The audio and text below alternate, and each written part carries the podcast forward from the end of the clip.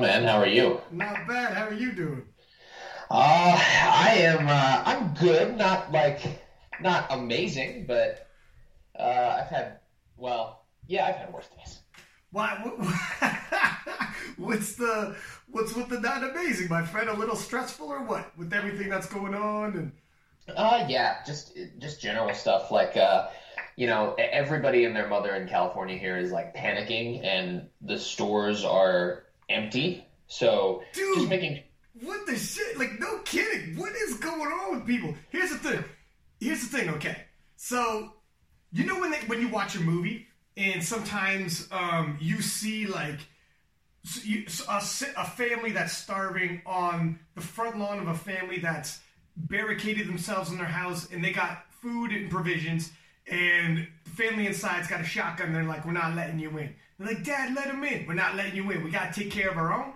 We got to look after ourselves. You know, we, we, we it, it's me and my family. I'm sorry, sir, but you're going to have to keep bumping it on down the road. And you're watching this like, how the fuck would this happen? And then you realize a flu, my friend, a flu.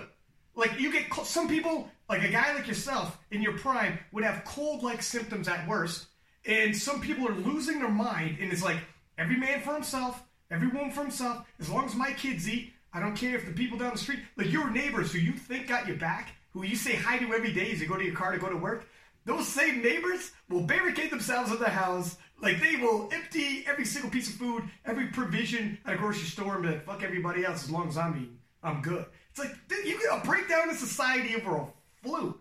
You know what I mean? Yeah. Like it's crazy. Imagine this was imagine this was some real shit, some scary. Imagine this was some scary. The percentage of living wasn't three percent that you might die, ninety, and that's if you're eighty. If you were under fifty, you're 99 point something percent chance you're gonna live. That's like if you drive on the fucking highway. Okay? Right. there are people with that kind of percentage you're gonna live, and this is happening. Imagine something crazy happening where it's like 50 50. Oh, yeah. People would be full out, guns out. We're rocking and rolling, man. It's scary, man. Yeah, yeah. It's it's it's nuts, man. Like just I don't know. Uh, on on my end, like just through personal levels, not that this matters in the grand scheme of things, but um, like I have I have some clients that uh, they they can't train because their gyms are closed. Uh, it, you know, this is more over over in like the European sector. Uh, they can't train. They uh, I, I have two Italian clients actually that uh, had to, you know, they, they had to cancel their coaching completely because they can't leave their house. So obviously they can't train. But more, yeah. moreover, uh, their their jobs are in danger. The one runs a business uh, manufacturing gym equipment, and he doesn't have enough uh, in savings for his business to continue if he can't keep manufacturing things. Yeah. Um, oh yeah. So if it, if it doesn't let up, like he'll he'll lose his entire livelihood. Like he's put everything into it, and I don't know. I just uh, I, I, don't know. I tend to soak that up with with a lot of the people that I deal with um, on a, on a day to day basis. So needless to say, I'm, I'm a little I'm a little, little heightened emotionally for sure. Yeah, you, that's uh, that's why I don't mind starting a podcast off talking about this like we are right now. I mean, I'm recording right now, by the way, just so you know. Oh, I, uh, I figured. I yeah, good. Um, no, but like, because this is real. This is prevalent. This is this is what's going on like worldwide. I I've never seen this myself in my lifetime. I see I saw SARS. That was early 2000s. Um, I mean, that's this is nothing. The, the, the SARS was nothing. We're, we're talking thousands. this is this is crazy. And the actual, the, the craziest part for everybody is um, like pot, like for instance, commodities. If they're not coming from, if, if certain parts that in your plant and you're putting together an end end piece product are coming from China, are coming from India, are coming from wherever in Asia, are coming from Europe. If your your plant has to shut down, just from that alone, if we didn't have to close down what we're doing in our nations, but just because of China, if it just stayed over there, you might have saw some major impact. However, if it now we're getting to the point where we can't have people at work, so people have to go home. I don't know what's going to happen economically. I don't know what's going to happen. Like some certain people might survive, certain people are in trouble, certain people can work from home, certain people can't.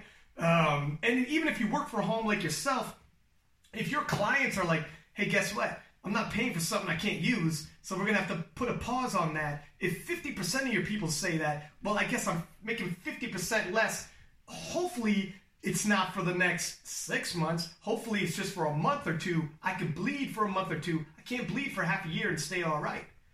Yeah, yeah, that's that's kind of my my my worry, and and I, I want to put a, a a preface on this saying like obviously in the grand scheme of of you know public health and and all that you know lifting in it lifting in in our hobby you know as, as seriously as we take it isn't the end of the world you know? But I, it, it's just it's it's a scary thing for sure. Um, you know just everything around the world that's happening the long-term effects that this might have on the worldwide economy um, yeah man. That's you know, that's scary and uh, and dealing with uh, you know obviously the possibility that you know you could be carrying this and maybe pass it on to, to somebody that you care about that you know is at risk is, is probably the scariest thing and the thing that scares me the most like you know what if God forbid, you know, somebody at the Arnold had it, you know, like yeah. I, I, wouldn't know.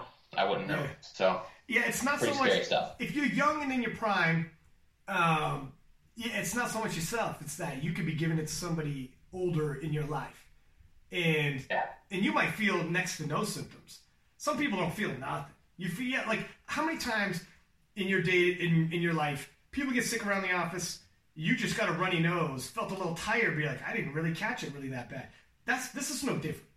But so you could be the same way. Like, it, I didn't really feel much of anything. Sometimes you feel literally nothing, but you carry it, and then you give it to someone who's old. But I don't know. Um, in terms of like the overall, the bigger picture here, it just depends on how quickly we could turn this around, or how long we have to stay in this shutdown phase. I hear South Korea is testing 10,000 people a day, and they are a fraction of the population the U.S. is and they're and they straight up lock down blocks. They lock down. There's no gyms, no schools, no, and their their levels of people infected isn't increasing anymore. And it's not like uh, this has been out like coronavirus has been out for a long time. It's not like the levels eh, they're they're actually decreasing. They're already on the turnaround. So if other nations nations can follow suit, lock down, do tons of testing, and quarantine it up a little bit if the turnaround is that quickly, yes, by, for instance, and we'll get into this right now, we'll bring it back to a little bit of powerlifting for everybody, but yes, by June Worlds, we could be back on track. However, sure. however, if we don't, and not all nations are going to be following the exact same protocol, and, and not all nations are testing that much, it could be fucking catastrophic, man. We could be seeing millions of cases. You know, yeah. so I mean, the, the, South Korea is probably the best I've seen in terms of testing and lockdown. It's just phenomenal. China also, initially they didn't know what they were dealing with. I don't think any of us did, and now they're they're they're reversing it. But I don't know. Yeah. I don't know how this is going to shake up. No one really does.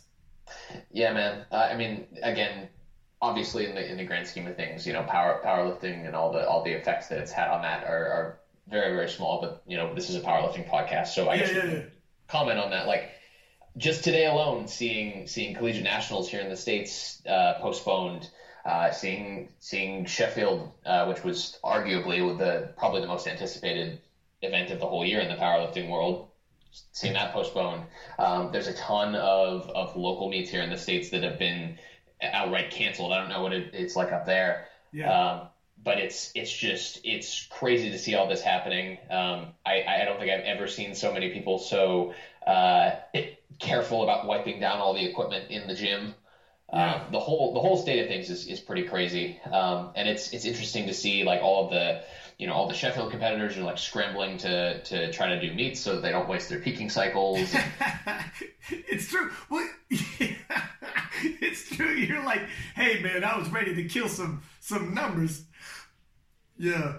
Um, I uh, I spoke with uh, Amanda Lawrence just before this, and I guess she's trying to get into the the women's meet that's uh, in her home state here in the next in the next couple of weeks or something like that. Um, I know Taylor uh, Atwood is competing on Sunday. I don't know if you saw that. He, no. he just oh, announced. Wow. Yeah, he got into a meet uh, in in New York um, that he's going to be competing on in on Sunday. So, like, I, I don't know about the rest of the competitors, but that's kind of what the, it seems like is the the general consensus that they're all trying to do dude, a lot of these local meet directors are like, oh hell yeah, did we cash in? I was just running a local meet. Now these guys are like, I got Taylor Atwood, I got Amanda Lawrence, they got like the biggest names in, in the IPF all of a sudden coming in like, can I do a local meet? He's like, whoa, did we cash in, man? We never would have seen you coming around.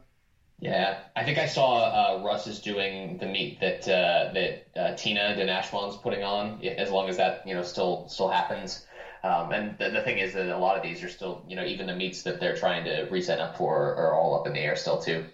I man, so in some of the nations that are straight up lockdown, there you don't even go to the gym. Like there are nations where like you please don't go to gyms, don't go to anything beyond pharmacy, hospital, obviously, whatever. And getting grocery stores are open, obviously. But beyond that, um, anything like like social places, gatherings, um, recreational sports, all that shit is locked down. So we aren't there yet. We're behind. It would have been nice to see if we were ahead and been like, all right, look it, let's um let's because the quicker we react, the fewer people get get it, and the quicker we turn it around and it's done. But the the slower we, we react, when we become reactive and not proactive, the longer it hits us. If we're more a little more like South Korea, man, they they I was told so a guy a guy I know his brother lives in South Korea and it's if somebody gets infected in South Korea in a building, they don't only shut down the building, they shut down like all the neighboring, but they'll shut down the block, man. And they're testing everybody. 10,000 people a day get tested. So you get how many it spreads quick, but they're they're working even quicker. Um, Makes sense. So this is this is the type of kind of proactive some of these people are on. Um, and talking to some people, I, like you were saying about the grocery store situation. So this is the mentality. I was talking to this one girl I know, and she was saying, um, "Look, I gotta. I wasn't gonna be the stockpile type, and then I went to the grocery store and I seen how barren it was. So I'm texting my husband, and we go to two different stores. And look, at I got mouths to feed. I got kids at home. I got to make sure. I don't care if I starve, but they can't starve. So we're gonna stockpile. And then um, that's where it becomes, okay. Look, it. I get it, but everybody, not everybody's got kids, but other people got kids. Yeah. Eventually, somebody's not going to get to the store in time. And it's one of those, hey, fuck, like, it's one of those, I'm cool as long as everybody else is cool. As soon as I get a little scared because other people aren't cool, I'm looking out for my damn own. Like that's yeah. that's where that's where it can be. That's the dog eat dog mentality. Yeah, yeah. Um, I was I was just at uh, the local local Target up here because uh, when when the president uh, announced that he was having a, a news conference, they were predicting he was going to uh, declare a national state of emergency, which he did. And uh, it was even before that, it was just chaos. I uh, all I all I went to go get was just you know some cleaning supplies uh, because we weren't sure that there were going to be any for you know the the gym that my, my girlfriend runs or let alone our house. And I got in there and there were two bottles left. Holy shit! All the, all the bread was gone. All of the uh, rice was gone. Most of the frozen food was gone. All the meat was gone. All the water was gone. Oh my uh, god! and yeah, most of the most of the um, things like uh, like they, they were even like baby wipes. Uh, they would they, they still had some, but you were you were only allowed to buy one package at a time because they had Good. so little. Good. I'm uh, glad they started being to people eh, like like some people going up to the to the cart with like God knows amounts of toilet paper. It's like, hey asshole, uh, no pun intended. You don't need that much toilet paper. You know what I'm saying? Like like there's people. Uh, so my parents, my mom was telling me um, me, her and my dad. My parents are seventy. All right, they're old, and they were at uh, one of the grocery stores, and she was like, "Oh, we heard that after we left, some dude had like a shitload of of toilet paper, and somebody seen how much toilet paper he had, and a dude was like, like there was no toilet paper left." And they look, and this one dude's got a shitload of toilet paper. Like, I mean, like stacks, like those, like the memes are going out. So someone's like, all right, homeboy, I'm gonna take one of your toilet papers because this is ridiculous. And guess what? There's other people that need it. So someone took one of his toilet papers. Well, dude's like, put it back. I ain't putting it back because my we need some toilet paper too. You got eight. I need one. Okay, I got I got kids too. So they they end up fist fighting in the grocery store. Oh, and, and, dude, we're like middle class, just everyday Canada, like everyday America, like everyday Europe, like everyday Asia, whatever.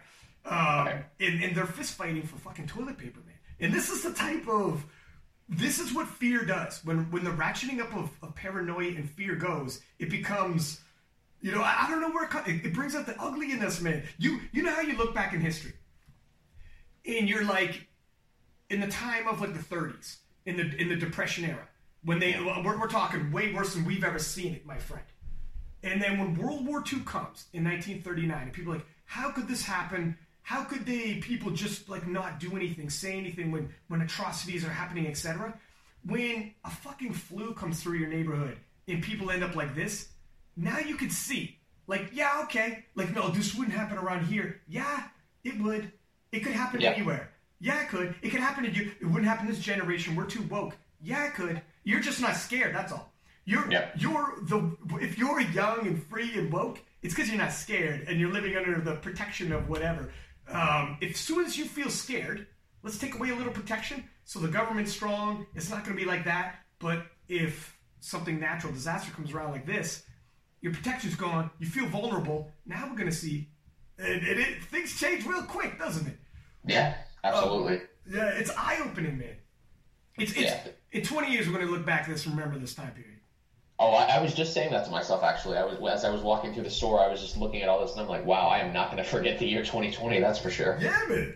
It started off crazy, and then it's getting a whole lot crazier. Hopefully, it doesn't get too bad. Now, I was going to the Master Worlds. That's postponed till October. Um, I think we don't know if it's going to be in South Africa, but South Africa has the African Championships in October. So I'm assuming they're just going to piggyback those. I'm just assuming this is nothing official, but it makes sense if the same nations keep them. It'll probably be piggybacked on that. I mean, they're holding me in October. Makes sense. You can just put them together. Um, Master, or sorry, Bench Worlds got pushed off until August. You know who might be holding that? You know what's going on in August? Who was? I don't even. Where was Bench Worlds being held? Do you know off the top of your head? I could probably look it up right now. Czech Republic. I Was believe. it Czech? Uh, yeah, I believe so. Uh, because I saw um, uh, Joe Rieger uh, put up a, a Facebook status about how they had they put out a, a statement saying that uh, sporting competitions were more than likely going to be canceled, um, which is is what got everybody talking about bench worlds being moved, and then obviously Gaston announced that later. Um, so yeah, I, I I don't know the situation with that honestly. I don't know if it'll still be in the Czech Republic or if it'll be somewhere else, but. Yeah. Um, I, w- I would assume so, you know, considering they, they're using the term postponed, but we can't say for sure. The, the interesting thing, uh, at least on the American end of things, is that our, our nationals is October. You know, like all of these people that are supposed to com- compete at Master Worlds that would normally do our Raw Nationals, like depending on the timing, they could be doing it like the week before our nationals. You know, uh, or or maybe maybe it'll happen during, and then like what do you do then? You know. Well, I mean, it's a flight to South Africa, so even if it's the week before, you can't. You can't. You're, you're going to need t- just the flight alone and the traveling. Like it's if you're cutting weight, well, that's goodbye. I mean, it's yeah, yeah. You might be like, all right, if you do worlds this year, you're not going to nationals. You're not going to qualify for worlds next year. Like you're you're you're missing a year somewhere. It is what it is. Like it's. Uh, I don't know how it's going to shake up for a lot of nations. Yeah, it's gonna it's gonna be a very weird year in, in the whole powerlifting world just simply because of this. Um, I uh, I don't I, I don't know. I, I just I, I don't really know how to. The whole thing is still kind of a bit of a, a shock to me. But uh, here's hoping that you know we can get the situation worldwide under control uh, because obviously the next thing on the chopping block is is normal classic worlds in, in June. Yeah. Um, I, I, I don't know. I uh, I feel like I feel like in, unless the, the whole world can kind of get this under like I don't know, it'll it'll probably more than likely be delayed or canceled or, or both. At least at least in in my opinion, it doesn't seem like um, not that I'm an expert or anything or anything like that, but just judging by the trends and how this has gone so far, it, it, it doesn't seem to me that it's going to get better before it gets worse, and, and I don't think there will be enough enough time. Not to not to be too controversial or anything like that, but that's know, just yeah. It, it depends. Like um, I've heard experts that like from from certain nations that say the peak of this is going to be June. The peak in terms of the sickness. there you go. However, China and South Korea have already turned it around and is decreasing. It just depends on how the other nations step up. South Korea is testing 10,000 people a day. Canada and U.S. are testing not even close. Yeah, Not even close. We're, we're, we're sleeping at the wheel a little bit. So I don't know if we didn't think it was going to come to us or what was the deal, but we got to do something. Look, the Canadian Prime Minister's uh, wife got infected. yeah, yeah. I saw that. So um, I mean, I don't, I don't know. It, it's in in terms of uh, the World Championships. If it had to be moved, they could conceivably. It's a thought, anyways. Move it and piggyback it with the Equip Worlds. Um, Mm, Maybe. So you could do things where the open lifters lift with the Equip Worlds Open. Uh, the juniors can lift later on in the year with the Junior Open, and um, I mean that's sustainable. It's not overwhelming. It's not, um, you know, it's something that I think the meet directors might be able to handle if they have to do something like that. Here's the one thing though, and I want to talk about the SBD Invitational in a second about the cancellation there, but the amount of work that goes into like organizing these, um, getting the venue, you know, the, the, the, it's it's like a year long project. It's not when you arrive. Well, you didn't have the spotters and loaders there. You didn't have no, but the amount of work you've done, impossible initial investment to secure these things. I don't know if these people are going to take a complete bath or not. That's why I think if things are, I think they're using terms postponed because they're giving the meet directors an opportunity to hold it later that year so they can somewhat recoup. Otherwise, if it's just an individual and it's an international event and this individual on good faith, the meet director is trying to put some things in place. I mean, you could totally tank somebody. You could you could financially ruin this cat. I think they're going to try to give him as much leeway as possible to turn it around. If I had to guess, but for sure. Um, yeah. Yeah, I, I, mean, again, I'm, I'm not as plugged in at the international level uh, as some other people, but yeah, I, I, mean, if I if I had to guess, they would probably still, you know, at least try to hold the meet. Um, because you're right, that can definitely be the case. That's I know that's kind of a, a bit of the, the controversy that's going on right now with uh, with our, our own collegiate nationals. Um, just because a lot of a lot of schools, even even before its its postponement, um, weren't allowing their students to go. So uh, I, I, believe that's you know the main reason why they're they're trying to hold it this summer uh, so that they can they can give the the meet director the chance to to actually perform or to actually put on a meet because you know I mean we all we all think about that from the case of the consumer, um, but you know like if if you're an individual putting on these meets like yeah it could definitely it could ruin your whole life. Well, man, you, depending on how you thought you were going to get your money back, you're like, well, I'm going to get my money back. I always do. God knows where you took the money from. And and these events are massive. You you do the math on how many people you think are coming, and you think you got that kind of income coming in. And, and it is usually the same meet directors that raise their hand. That's why a lot of the meets go to the same places often. Yeah. Well, you don't want to burn the bridge of some of one of the few that's going to raise his hand and do this. Or if in that calendar year you exhaust all of your regular people who are meet directors in that calendar year. Now the first half of the year you burn all of them, right? Yeah. And they're like, "Well, thank you. I'm never doing that again, right? So it's one of those deals where you don't want to, you know, the the the many are supported by the few when it comes to meet directors, uh, spotters, loaders, and the whole nine. The infrastructure, and this is the case, is supported by the few.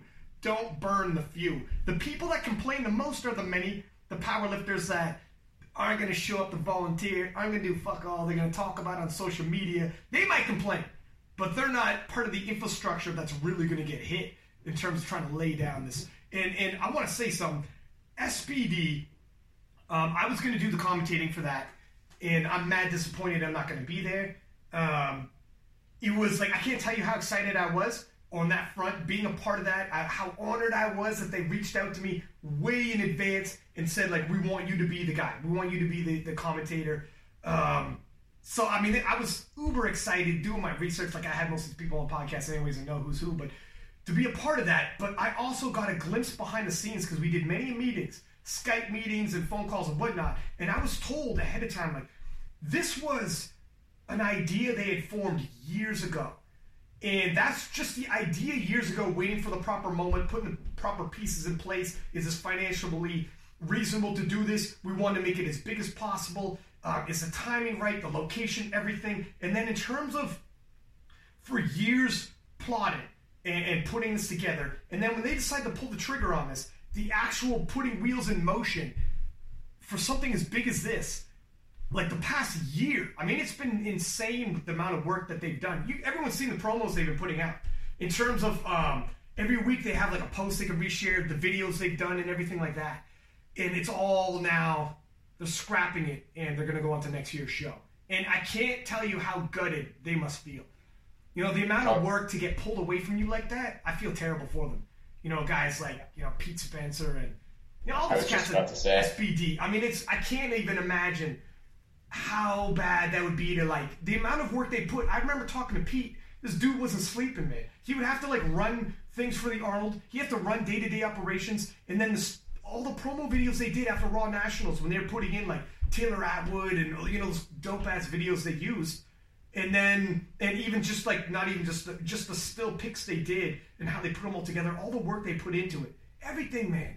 And then organizing when you the organization it takes to do an international competition with people flying in with their crews and handlers from all over the world, hotels, accommodations, the venue, um, getting Ticketmaster or whatever the hell they're selling the tickets through set up, like like just establishing all those and and uh, fuck man, the amount of work they did, and for the last in the last two weeks it got pulled, meaning the hard work was pretty much done. They already did the big body of their work to be like, oh, guess what, guys fucking gutted, man. So as disappointed as I am, when Pete told me, and and Peter Spence tells me like, Ryan, I'm so sorry. I'm like, Pete, are you kidding me, man? I know how much work you put in this, my friend. Like, don't I feel? Look, I feel bad, Pete. I can't imagine how you feel. I feel like I'm sorry, my man. Like, not that either one of us are responsible for Corona, but still, like, Yeah. damn, man. Yeah. I. And uh, not to so- mention the lifters. Sorry, go ahead. Oh, we, oh yeah, like I, I was talking because just because I, you know, Pete's Pete's a friend. I was talking to him before the Arnold, you know, trying to get a sense of, uh, y- y- you know, if we'd be on for all the meets there, and, and you know, he's he's telling me like, oh, I've been on the phone for hours just trying to figure this out, and you know, when we finally got the the go that that, that was happening, but that the the expo had been canceled and and all this is just like, you know, I felt bad then, but now. yeah. Oh, geez. I like I, again. You're you're probably more plugged in than me, but just all all the disappointment that comes along with this being canceled is is insane. Um, and I mean, I, I of course feel bad for the athletes too. I mean, they've been, you know, they've been pushing themselves super hard. I know I know uh, Charles Okpoko had had originally. Um, because he's, he's in, in physical therapy school, which is quite demanding. Um, he uh, after he after he won worlds had you know effectively gone into retirement. Then he got this invitation, Yeah. and uh, and that, and so he's been doing that while trying to get through through physical therapy school, and now that you know it's essentially you know all for all for nothing at least for, for this year. Yeah. Uh, like being being in that type of situation, I, I you know I, I can't reflect on the other the other lifters, but I know that all of them have been pushing themselves extra hard because this is you know this is so well maybe not hopefully not once in a lifetime thing, but this this is the first hopefully of, of many of this this huge competition that, that has never never been done. I, I believe uh, I'll use the term that you always use. It's historic That's right. um, in this case, and and it just yeah, it, it re- the whole thing is just a it's it's a huge disappointment. I, I really hope that most of these lifters can can at least uh, express all of the hard work that they've done if they can find a local meet that that still still happens depending on what's what's happening in their respective countries. Um, it's it's just a it's a real shame, and and I I, I don't know, just on a, a personal level, I, I I assume Pete listens to these. I my best go out to him and his team because it's it's got to be super disappointing after all that work. Pete, um, Pete does listen. Pete was on the show talking about the SBD Invitational previously, and he's going to, by the way, come on the show and discuss this whole fallout. Um, but he asked to give him a little space right now. He's getting killed. Sure. He's getting absolutely murdered by DMs from people from all over the place. Everybody, if you're listening, give my man a little space. You can't believe how much loose ends everybody at SBD's got to tie up. And the, the thing with Pete, he's such a nice guy. He's so accessible though that um, people really feel free to contact him, not taking into account what might be on his plate right now when something like this falls out. Um, I can only imagine you're trying to recoup whatever deposits and everything that are floating around out there, and and the, all the type of loose ends that might be on, on something like this. Everybody's just got to realize you will get the answers for how do we qualify for next year? What happens to the people that told they were lifting this year? Are they? Can they look at Charles Okpoko that you brought up? So he won the worlds. He didn't do nationals, Yeah. and he skipped out on a lot of his life to prep for this. Now he's not eligible to go to worlds anymore. So now he's not. So he's just not going. Is he or is he not? Well, these are questions that like they have a lot of of shit to work out. Pardon my French, sure. but it's the truth. And I mean, you say like uh, you said once in a lifetime, then you correct yourself. Well, maybe not once in a lifetime. Well, it might be though. It just might be once in a lifetime for some of these people. You know how hard it is to win the world championships. I mean, it's you might win it one year and you're like, oh, thank God, that's amazing. Look, Tony Cliff won it. Now he's got to beat. What is he got to beat Dennis Cornelius this year? Well, that's well. Thank you very much. You know, I earned it. But when I say I'm pretending I'm Tony right now, I earned it by winning the world championships. If I don't get, if I if, if I get told now, well, guess what? That's scrap. Now you got to go back win again. Oh, by the way, uh, Dennis is back. It's like, wow. you know, for some of these people, it's like it's that Rocky moment. Some people are going to be like Dennis Cornelius. They're going to be like, you know, c- certain individuals were they show up and they're the favorite. You know, I, I, look, I'm not saying I'm not saying Dennis can't lose to Tony. I'm not saying Tony can't pull it off, but for sure Dennis is the favorite. And certain people are going to, so certain people are in those kind of shoes, and they like the odds. They'll be like, hey, I like my odds. Certain people are going to be like that Rocky story that we always see in sports, where you put it together on that day. Tony had a master performance, went nine for nine, did his damn thing. And lightning doesn't always, in, in most sporting careers, when you look at NBA winners, NFL winners, there's a reason why winning back to back in any sport is big. Winning back to back to back three-peat is absolutely phenomenal. There's a reason why in high level sports that's so coveted and so hard to do. So, in terms of these athletes, when we say just win worlds and you come back, you hit the nail on the head and you said this might be once in a lifetime. Some people, it's like, I'm not Kimberly Walford. I won once. That might be all I'll ever win, but fuck me, I won. And the year I won, I I got told I'm going to SBD Invitational, and then I set. Did I pull myself out of school? Did I whatever? Telling myself I'll go to school again next year. Um, you know, I, I can't let this pass. And then it gets canceled. And this is not SBD's fault. This is nobody's fault. But what the fudge is SBD going to do now? They now they're even though it's not their fault, they got all this laying on their lap. Fix this. And I don't even know what the hell they must be thinking. The meetings they must be having. So when I hit Pete up, can you come on the podcast? I wasn't thinking like this weekend. He's like, can you give me a week? I'm like, oh shit, man, I'd give you longer than that if you need it. I totally understand, my friend. I totally Yeah. understand. I mean, I, I can't even. Uh, you, you, you want, I'm sure they want to do right by everybody, but they, they, in the end, they can't because if the World Championships do take place in Belarus, or if if not in June, even if they push it back or whatever, if they do take place, what are we talking about here? Is it not fair for them as well? Like, how do, how do they sort this? I, I don't know, man. I, I another thing that you just you just brought up, bringing up uh, Dennis and, and Tony Cliff. Um, uh, Eli Eli Burks is in that exact same situation too, and uh, I, I saw a post he put up. I guess he was intending this to be his last meet. Um, he was going to effectively retire. Uh, he he also said something about the fact that he he actually was going up a weight class and he was going to try to pull the the deadlift world record in that class. He just wanted it to be his biggest meet ever. You know. PRs across the board, and now he can't do it. So I, I in, in all honesty, like from a business standpoint, like I, I don't know what SBD is thinking there, but from a taking care of the lifter standpoint, like I, I feel I feel like you're you're stuck even more there. You know, like it- it's just like originally it's well, you know, you you, you won the world championships, easy easy qualification, uh, and then other other circumstances with a few other lifters, but you know, it, it, it's it, it was relatively easy to classify that. And now, if you know, as long as as long as this happens in 2021, like they're intending, I don't know how you do that. It's it, it would be extremely unfair to these people to to not give them another chance. But at the same time, there's people that are going to fulfill those qualifications this year, so long as Worlds happens. So what do we do? Yeah. Uh, it, all, all, in all in all honesty, I have no idea, and, and ultimately, I guess Pete will have to answer that for us.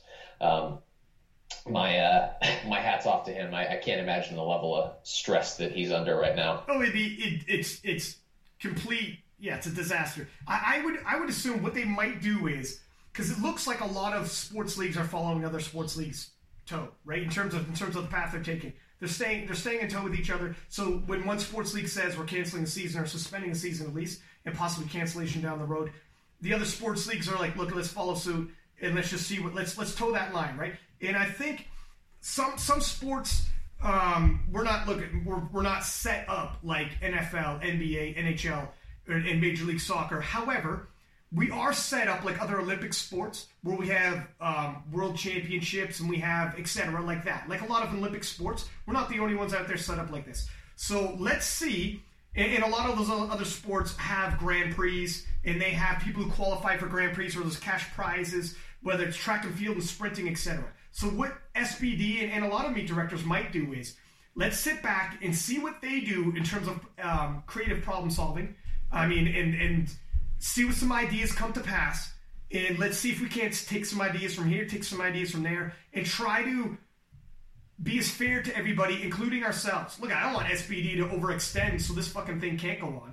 Eh, eh, The worst thing in the world could be try to be good to everybody when you really can't. Overextend, and the first year is the last year because they take an absolute bath and they lose so much money because, like, look, I mean, it's tough. So they might have to pay attention to some of these other sports.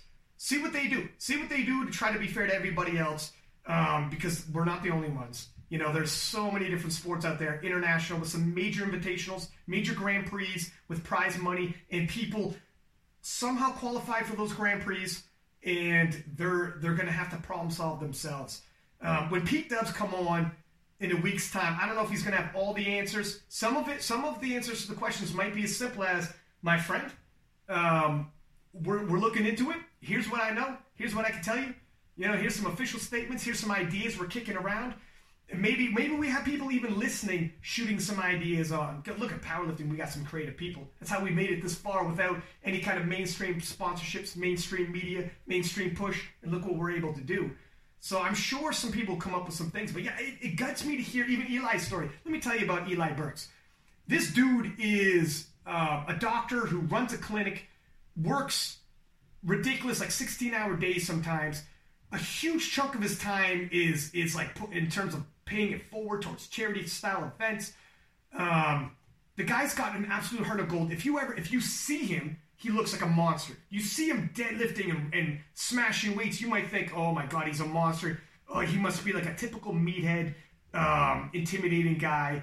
And then you, I remember when we had him on the podcast, the poster I use, you know, I make those posters and take the lifter, make it almost like a like a fucking movie poster. I try to make it as dope as possible like that. I have him flexing arms up and I'm like the monster returns because he had won previous years. He had won and he came back and this is a comeback for him and he won in Sweden. So is the return of the monster. Have him on the podcast and people like this guy couldn't be more of a sweetheart. He, I mean, right. if you ever met this dude, he's one of the nicest guys in powerlifting. That guy is, he's even soft spoken. You know, some guys, um, it's just the way they talk they sound like super nice and friendly. They disarm you immediately once you hear them start talking, and that's Eli. You know, and to hear a guy like Eli who's like, look at, I have like he's got a major career going. A lot of it is giving back to the community. Um, he's got a wife. They want to start family or whatever. Maybe they already have one, but I know he's got a girl and they're moving in and doing some big things and trying to move forward in life. And if he's like, look, it, I won the world championships a couple times. I'm multiple time world champion, broke world records. I did my thing this is uh, an amazing, unique, you know, opportunity to be in the SBD Invitational. And um, it's the first one, probably, hopefully, the first of many. For me to get on the ground level to say I was in the first, that's amazing. And for him to have those goals, I'm gonna move up a weight class, break world records, and that will be my adios. That will be my kudos. That will be, you know, kick off the lifting shoes, wave goodbye to the crowd, and that's the end. This isn't how the end's supposed to be. You know, that's like we all feel sorry for ourselves at time, and then you hear like shit, man, there's some people going through some real things. And, and that's like, that's just sporting wise. I mean, there's some other people who are devastated by the corona on a, on a level of you're losing loved ones or, uh, you know, so, yeah, fuck, man. There's no easy, I mean, believe me, I don't lose sight that there are people around the world losing loved ones. I'm just keeping yeah. it, I'm keeping it as sporting as possible because it's a sporting podcast. I think we talked pretty good about the humanity side, how much we've seen it affect us already here, even before it's full blown over here let alone if it ever gets to like it was in China where we see people dying and um, and eventually we're going to. But uh, just on you know on, on several levels, man, it's uh it's it's good. I don't I don't know what's gonna happen. These local meets are running, but we could go to full on shutdown. These local meets wrap up. Yeah. But yeah, hey, I, sorry, go ahead. You go first.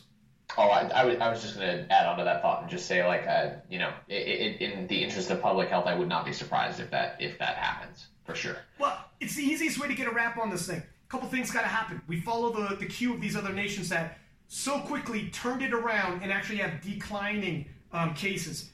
People go on lockdown. If you can work from home, you work from home. Um, and then in gyms and stuff like that. Sorry, probably not going to happen. Hopefully, you got a friend that, you know, or whatever. I got weights in my house. I'm to smash them. I'll stay ready. Your boy stays gas station ready. Um, I don't even know what that term means, but I see the fucking hashtag. I'm trying to be cool right now. Um, but, uh, but, and, and also testing's got to go up. Testing's got to go up. Look at South Korea. America's got the biggest economy in the world. You know, you listen to Trump, he'll let you know. And then, um, you know, so if South Korea is doing 10,000 tests a day, the U.S. can do fucking well more than that. And just let's get a handle this thing. Because the numbers I'm seeing in terms of testing per day is like the bare minimum. I mean, like it's ridiculous. It'll scare you. It'll scare you. In terms of bringing it back for a second on the powerlifting front, um, some unanswered we have from this. So Taylor Atwood still might be the first guy to total 800. My man Austin Perkins, as we were going on to this, tag, tag he was tagging King of Lit, so I seen every single one of his posts, eh? Because he wants me to retag these bad boys, and I will, my man, uh, after this. However, um, I think he thought SBD Invitational. Obviously, Michael C bombed out at Arnold. We're gonna get to Arnold's. This is we'll do the recap. Don't worry. this, this, might be two episodes, but um, but you get you, we're gonna get our money's worth from it. But um, obviously, Michael C bombed out at Arnold's. Taylor Atwood had to pull out of the um, SBD, or well, not pull out, but the SBD Invitational got canceled. However, and, and, so Michael, and then he says, you know, well, Ricky Cho's moved up to 83. He would have been next there, so he's not going to take a stab at 800.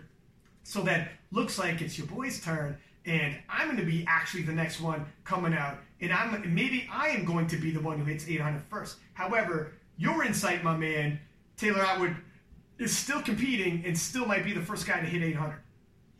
I mean, that's that's so. I believe the exact words on Taylor's story were, uh, "We'll see." Uh, on that, ah. I mean. I mean, let's I, I, let's be hundred percent honest on that. Going from thinking you're peaking in three weeks to peaking in two days, you know, like you learn that you're competing in a meet on Sunday. Yeah. You know, you don't have a, a ton of time to get a good taper weekend. I'm, I'm not saying he. I'm not saying he won't do well. Um, plus, I have to imagine he probably wasn't cutting weight this week, right? Yeah, you're right. right. No, you're right. You're right. Yeah, yeah. Um, so uh, I'm not saying that, that uh, Taylor wouldn't wouldn't be capable of it. I mean, I know he's been he's been going through some uh, some some injury stuff as well, and it seems like he's been you know kind of on the comeback from that. But it, you know, is this maybe a bit too early? Yeah. I, I, know I know you can never you can never doubt Taylor and, and his uh, his abilities, um, but I don't know. I think when he said we'll see, I think he might have actually meant it this time. It's it's yeah, you know, you made you made some really good points. Plus, um, two weeks out, so he'll probably miss his taper week and his cutting week if he's water loading and all the rest of it. So you're right. How's where's the time for that? And then B, the week before that, I asked him out of sugar loaded training one week early, but he probably had some some last you know big singles here and there where I mean, and that makes a difference. It's tough to jump from. Look at if he's planning on squatting. You know, I mean, obviously in the early 600s, right around two whatever, 280, 290, two whatever the shit. Um, if, if, if he's jumping from too far out from two weeks out straight to that, it feels a little different when you would have had that intermediary week in between where you would have had at least one more single on your back that would have bridged that gap and it doesn't feel as funky. When you haven't got heavy enough with your singles just yet because you thought you had one last week to get a little more heavy weight in your hands and then you're walking out that weight on your back and shit, I never felt anything quite this close enough in my prep. That's tough, man. You know, it's um. So I don't know if he's he's probably kicking around the idea because he just heard SPD Invitational's canceled, so he kicks the idea around in his head, and then um, whether or not he's actually going to pull the trigger on that idea, I don't know. He, he would have nothing to lose. It's a YOLO move. He could show up at a local meet, surprise everybody, or maybe he's looking for another meet in a week's time. I mean, that all depends on the lining up of. Yeah, I, I don't know. I uh, I thought maybe I would I would look into the the LiftingCast uh, and see if see if he's on here, see if maybe he's confirmed as a 74 oh, or not. Oh, there we go. Yeah, dig dig deep. I'll keep running my damn mouth. But um, ah, okay. So here we go. So he's registered as a guest lifter. So oh so shit, he is. Yeah. So he's. I don't think. I, I guess that makes sense. You know. Uh, he. Uh, you know. He, if he's entering like two days before. So I guess even if he does hit it, his total won't necessarily count. Oh, is that what it is, a guest lifter? See, here's what I thought. I've been a guest lifter before. Um, years ago, I went to the Michigan State Championship, and um, this is what I was told. I'm not from Michigan, so I can't win. I can't be champion of Michigan because I'm not from. I'm Canadian, for God's sake. I'm not even American. However, I can. My my lifts are official because I was trying to qualify for something in Canada. Um, so my lifts are official, and I won like. Uh, here's another the dude is like, Ryan, I'm sorry, man. Um, you can't win a gold medal because I actually won, okay? So he's like, I can't give you a gold medal. You're not from Michigan. It's not right. So you're not going to get a gold medal. However, I'm going to give you this honorary samurai sword. And I'm like, my, I'm like, my dude, that is so much cooler than a gold medal any day. When you've been powerlifting as long as I have, you just rack up like these little knickknacks here and there. Like they're just gonna go. But I got a fucking samurai sword now on my wall. I'm like, are you kidding me? That this is. I was like, my friend, don't apologize. This is no consolation prize, man. I'm going. I'm going home with a samurai sword in a good story. But um, point is, that was fun getting across the border. well, I'm glad I didn't get stopped because it's a hard thing to explain to somebody. Uh, excuse me, sir. Um, but uh, especially if the coronavirus was going around at that time, people are like, are you expect? What are you expecting over here, bud? Uh, but uh, but anyway, trying to stay safe. But um, but in terms of Taylor, so it might be because he didn't meet meet the deadline. It might be that look at Taylor, you can't take anybody's medal. It just ain't right. You weren't there in the deadline. However, your list will be in front of judges. You have an opportunity to be drug tested like anyone else, and those lists are official. They will be handed in to the USAPL. They will be logged in the database. Those are official lists. But in terms of the tournament that we are holding, you are not going to take anybody's medal. It's just not right for me to take one medal because obviously he's going to win.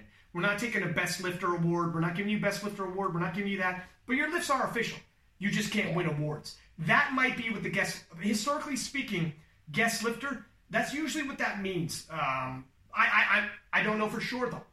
Hopefully Yeah, it is. I, I um, so I'm thinking back to like a situation where because I, I, I believe you're right on all that. It's just a question of does it you know if he weighs in as a 74, does it Yeah. count towards towards the records? And from what I'm what I'm remembering, if I remember correctly, because I, I remember uh, my buddy uh, my buddy Darrington Wright, who's coached by uh, by Hanny, uh, one of the other TSA coaches. I remember at, at nationals he was supposed to be in be in prime time for 93s, and uh, the man could not drop weight. We were we were doing everything, just couldn't could not make it. Um, so he had to be a guest lifter in the 105s the next day. Ah. And as I recall, he still would have he still would have placed well, um, but they they didn't count any of his lifts for anything anything like that. Like he you know he could have he could have done numbers that um, would have uh, would have gotten him a couple records because he was uh, he was still a junior at the time. Um, but it, it didn't end up happy. It didn't end up counting because he was a guest lifter. So that's that's along the lines of what what I'm thinking. I could be wrong there. I don't know if it's maybe up to the meet director or something like that. But as far as is counting for for well, I mean, it wouldn't necessarily count for national records anyway because it's not a it's not a state meet. That's the rule here in, in USA powerlifting. You have to at least do it in a, a state meet for it to be a national record. Um, I, I think here's what I think. I think you hit the nail right there. I think you're 100% right. It won't be a national record. Obviously, sure as hell not going to be, uh, or sorry, it won't be a national record. Sure as hell not going to be a world record because this isn't one of those fucking feds where you can break world records at local meets. Drives me crazy when people. Right. Well, let's talk. Let's put a pin in that. I want to talk about it in a second because that's kind of relevant news as well. But um, so it's not going to be a record. It's not going to be a record. Period. In terms of, if you look up in the USAPL and you look up in the IPF, however, they will be recognized by the USAPL as official lifts. So he, if he hits 800, he will be the first to officially hit 800. The US, it won't be a national record, but he will be the first to hit 800, and that happens. You even have you have national records are higher than world records. You have you know etc. So in terms of the records, um, yeah, he's not going to get a I, I, he's not going to get a plaque. In terms of I officially crossed the 800, um, as per three judges in the USAPL, he'll be the first. That's that he can raise his hand and be like, "That was me." Just so, um, it, but I mean, it might all be for naught. And if people listening are wondering, I get this no matter how many times I explain that. People are like, you know, uh, it's so stupid. Gravity's gravity. Why does it matter if it's at a provincial level uh, uh, or state level or a national level or a world level?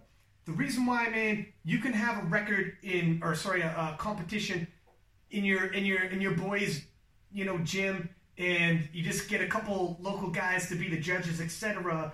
And then boom, all these world records fall. And lately, we've been seeing people breaking all-time world records. And all-time world records meaning not for any federation, just across all untested feds. Essentially, is what that means. Across all untested feds, this is the biggest squat. This is the biggest day. Here's the problem with that when it's across all feds, sounds good because it sounds universal. However, there is no universal sanctioning for it. So you've got guys who are breaking all-time records, turning around, looking at the video, and they themselves are like, "God damn, this squat is high. I, I can't even, oh. in good conscience, allow this." So my man from Australia did that, broke records, and like, I don't even officially recognize these records myself.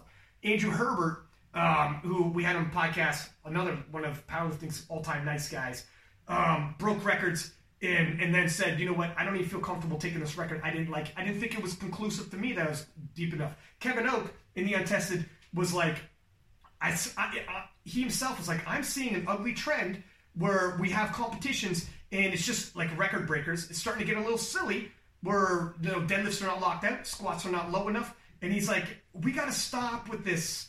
We need some kind of formation. People get upset about IPF. They ask for it. It's too low. It's stupid. People that was that squat was low enough, and you get upset. Choose your poison, though, my friends. Do you want a squat? Like, do you want it that sometimes you argue the squat was too low and, and you didn't get it, or not low enough, and we start looking like some of these untested feds where you lose credibility. It's hard. You, I promise you, you will never get it just right. Not in sports. If you watch baseball, the strike zone changes. You watch basketball, fouls get called on some guys and don't get called on others in the exact same game.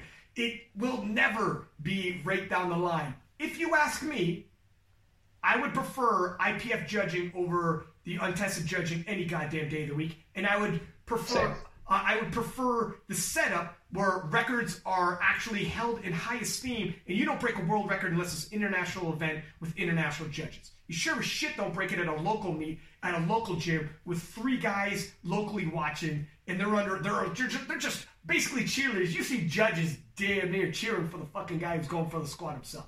And they're going to give him high fives afterwards and be like, I can't believe I was here. I feel so honored and privileged to have been there and watched you squat that world record. Oh, and by the way, I was one of the judges. Yeah. That's not the attitude you're supposed to take. You know, it's it's hold the standard, my friends. When you show up at the IPF World Championships, these judges won't even give you eye contact, let alone crack you a smile. You're not getting no favors. You know what I mean? So um, it, I had Kimberly Walford on here, and she was like, she's an international judge now at the World Championships, and she's like, look at me, I got friends going up there. I don't crack them a smile. I don't give them no support whatsoever. You hit it. Commit to me. I'm looking at you. I'm not even looking at your face. I'm blanking out your face. I don't know you once you hit the platform. That's the way it's got to be. You know? Yeah. So, if I could just give a little rant on that. So, uh, but anyways, that's just more like local powerlifting news. That's what's been happening. So, it's going to be interesting. I think we covered. Do we have any more we should cover on that, my friend? Did you have uh, thoughts on there? Did you have no, thoughts? No, no, no, not that, not that I can think of. I think you, I think you covered that well. I mean, that's uh, more that's more than expressive of how how I feel. I mean, there's a reason why there should be a standard set in in place. Um, and that's probably the example that I would have brought up with with that if we were having that discussion anyway. So yeah, absolutely on the nose with that. Um, regardless of uh, just the, the general sense, I I, I wish uh, I wish Taylor best of luck this weekend, and uh, if he if he doesn't do it, I guess the the race will continue. Let me ask you something. Let me ask you a question. Sure. Um, so what is what went into the decision by by Cho? First off, uh, my man, my man and Taylor were definitely going getting some back and forth for a little while there in in terms of social media. Um, definitely the villain of the 74s. I am a Cho fan, and everybody everybody knows it Um because um, I love it.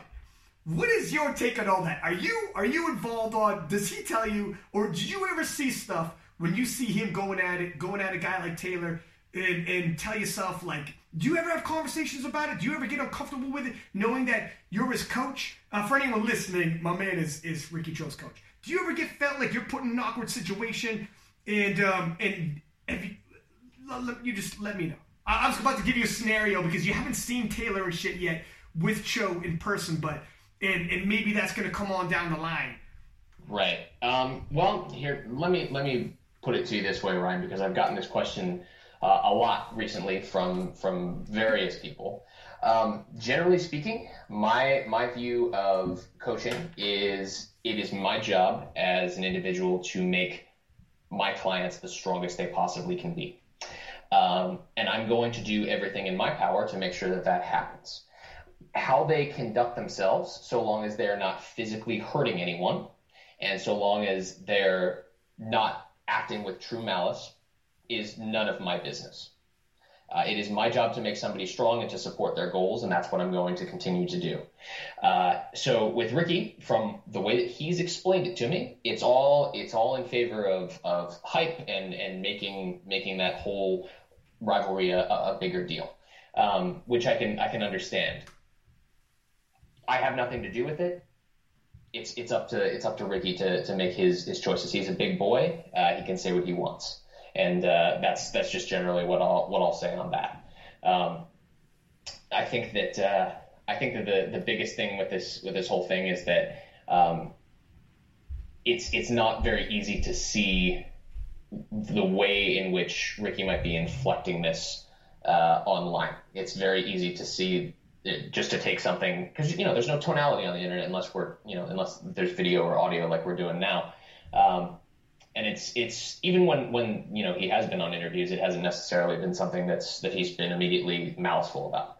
Um, but yeah, that's that's kind of my, my take on it. It's it's my job to make Ricky as strong as possible. Um, he's always you know he's always uh, struck me as a, an ambitious guy, and, and you know if that's if, if that's part of the way that he works as a powerlifter, then that's his business. And, and until he uh, in, until the day that he actually you know ends up doing something uh, terrible, I'm, I'm going to just continue to, to work with him and make him as strong as, as possible because uh, that's my job as a coach. What, what do you think would be that terrible thing where he cross the line? Like, what, what would you say is, all right, that's too far. I think I might even have to have a conversation with my man.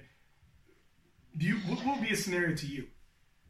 I'll be 100% honest. It's not really something that's crossed my mind because Ricky's never given me any indication that he would take something that far.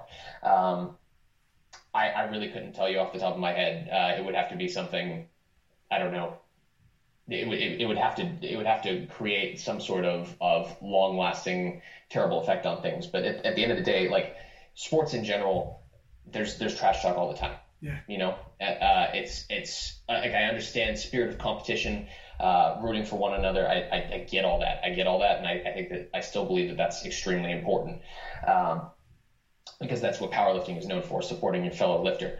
But at the same time, I, I understand the angle that he's taking and uh, again, it's not really my business to police what he does.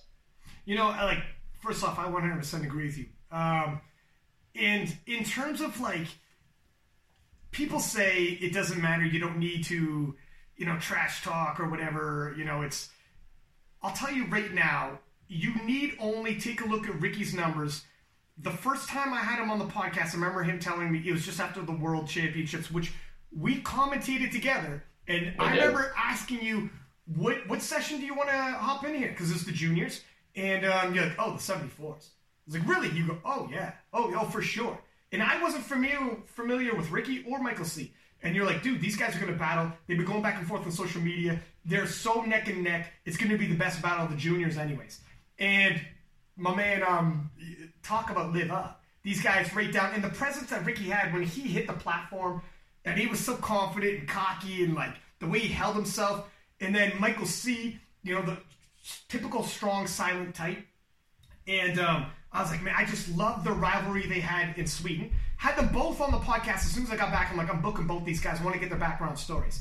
Ricky, when I have him on the podcast, the charisma this kid has, and um, when he takes jabs at people, this is the way he does it.